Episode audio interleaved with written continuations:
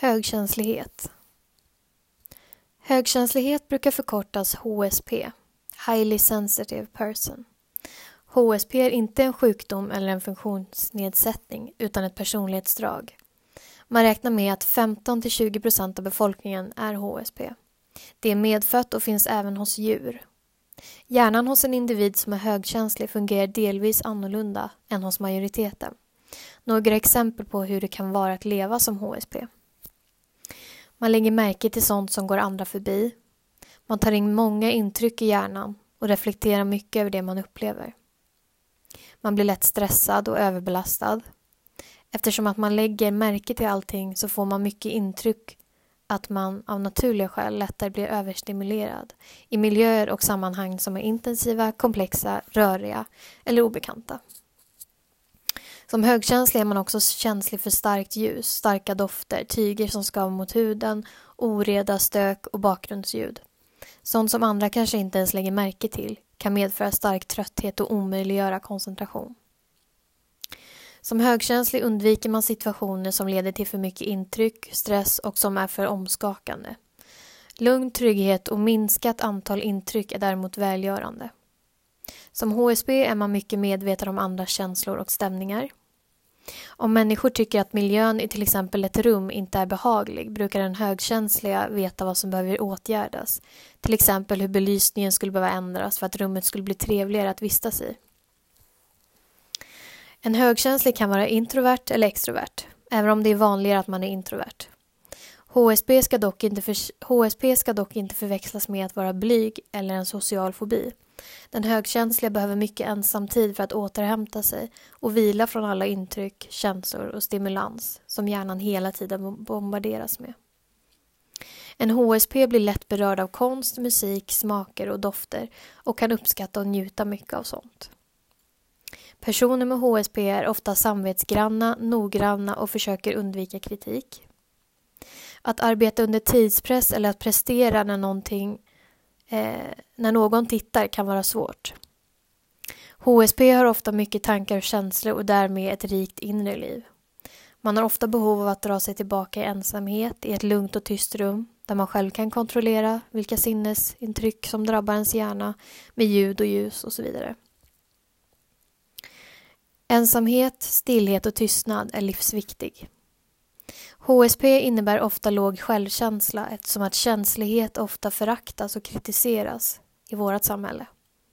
Om man hela tiden hör att det är något fel på en och att man är överkänslig är det svårt att tillägna sig en god självkänsla. Om du ofta som barn fick höra att du var överkänslig i alla möjliga situationer så är du med stor sannolikhet en HSP. Här var lite information eh, som jag hittar på ångest-stockholm.se eh, Ångestföreningen i Stockholm. Och eh, det här är väldigt intressant tycker jag med högkänslighet. Och jag kan inte säga att det var jättelänge sedan jag fick upp ögonen för just det här begreppet. Ehm, för att det känns som att det blev någonting nytt. Själva begreppet hörde inte jag förrän bara några år sedan. Och det var nog i någon sån här podd eller att jag läste eller någonting sånt. Jag tror det var en podd. Um, och direkt när jag läste det här så kände jag bara att det stämmer ju in 99 procent på hur jag känner och hur jag fungerar. Men som det står i texten så är ju det här att vara känslig eller överkänslig har ju ofta varit någonting som man ska fixa.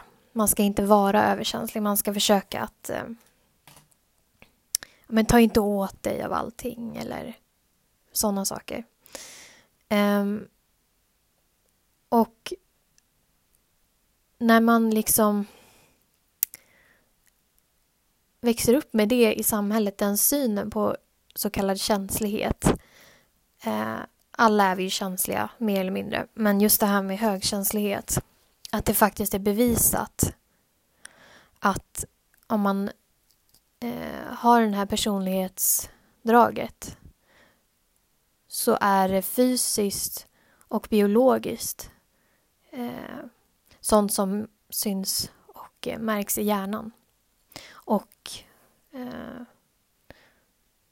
hos hela människan. Att även djur eh, har det här.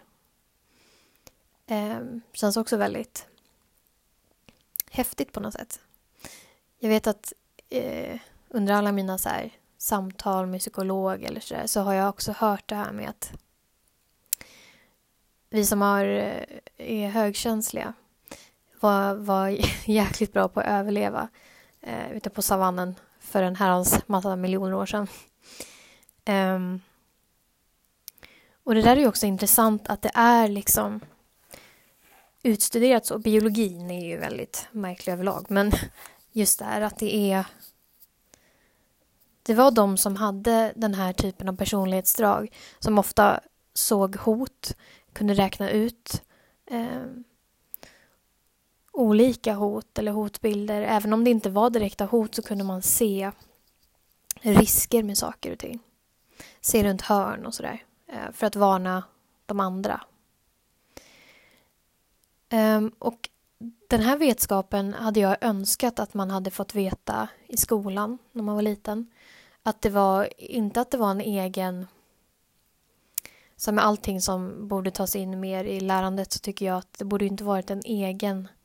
Nu ska ni lära er om högkänslighet. Utan det bör tas in i allting. Liksom feminism borde tas in i allting. Um, och hela det här, om man drar det, eh, den parallellen liksom, och jämförelsen att varför får man inte veta lika mycket om kvinnliga eh, eh, hjältar eller vad man ska säga, historiska kvinnor från historien som har betytt väldigt mycket och som har gjort mycket. För det är ju inte så att de inte finns. Frågan är ju bara vad det är vi väljer att att visa och att vad vi, vad vi tycker är värt att lära sig om. Så det känns lite samma sak det här.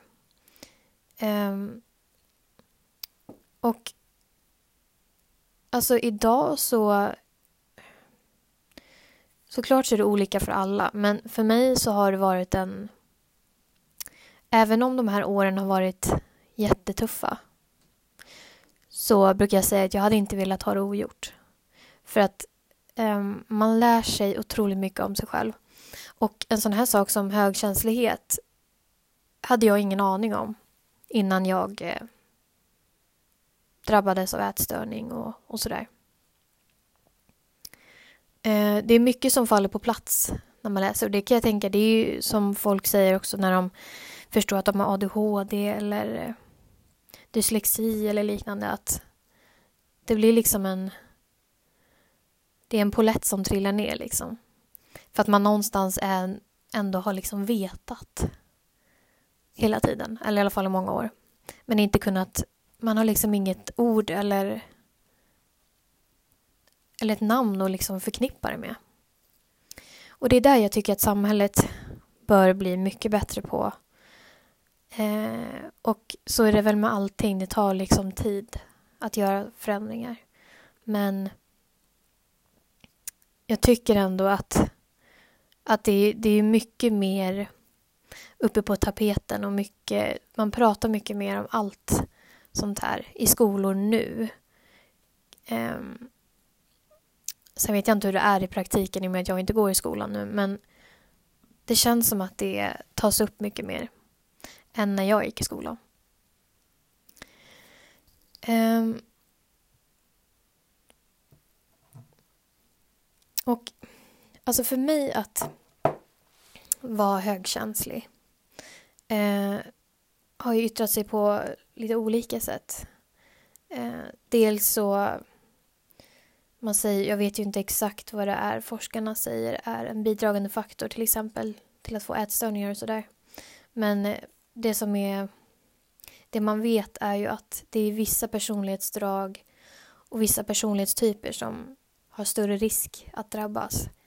Eh, och för mig känns det här som en ganska tydlig sak. Just det här att man tar in så otroligt mycket. Eh, och bearbetar allting. Allting bearbetas liksom väldigt djupt, i alla fall för mig. Eh, och man tar mycket ansvar. Det är, man kan tänka som den här låten Wake Me Up med Avicii. Eh, I tried carrying the weight of the world on my shoulders but I only have two hands. Det säger ganska mycket. Eh, och det är ofta så det känns. Eh, man tänker att man själv och ensam ska fixa allting som behövs fixas oavsett om det är i närheten eller om det är stora världsproblem. Eh, så att det, det, är, det är mycket. Det är väldigt mycket när man är högkänslig. Sen tycker jag att, som jag sa innan, jag hade inte velat haft det annorlunda. För att även om man känner väldigt mycket så det går ju liksom åt båda hållen. Eh, jag älskar ju allting som har med kreativitet att göra. Och eh, allting som har med musik, musikalitet, eh, konstnärskap, rita, måla, eh, fota, filma, skriva. Eh, det är ju liksom sånt som br jag brinner för och sånt som är jag. Eh, och eh, jag tror absolut att att det har blivit sånt starkt intresse och liksom så för mig eh, och så viktigt för mig i mitt liv just för att jag har, är den jag är. Så att det är inte fel på folk för att man eh, är olika. Och det där tycker jag är så konstigt att man säger hela tiden att alla är olika och att eh, det är ju biologiskt som jag sa innan att man behövde ju vara olika för för att man skulle kunna överleva som liksom grupp. Och som art, om man tänker människan liksom. Därför är det väldigt märkligt att att vi försöker på något sätt i samhället få det att se ut som att alla är exakt likadana, alla ska vara på exakt samma sätt. Och vi formar också jobb och skola efter det här. Så man, å ena sidan säger man att alla ska få vara unika och man ska ta alla som individ för individ. Men ändå så har man ett samhälle som egentligen på sitt sätt att agera bara accepterar en typ. Det är väldigt tråkigt. Ehm, och någonting som vi behöver bli bättre på. Ehm, det här var väl det jag kan komma på att jag vill säga just nu om högkänslighet. Sen är det ju liksom det det är ju hela tiden i livet i och med att det är, det är en person, ett personlighetsdrag. Så att det är, det är liksom, så är jag. Och 15 till 20 procent resten av befolkningen är också det. Eh, så att det är en tillgång. Men det kan vara väldigt jobbigt om man inte vet hur man ska hantera det. Som med allting. Det gäller att hitta en balans, liksom. Den kända vågskålen. Ehm. Um, men det var, det var det. Så får vi se vad jag kommer tillbaka med sen. Jag tycker det här är väldigt, eh, en väldigt rolig och eh, fin eh, plattform på något sätt. Så vi hörs.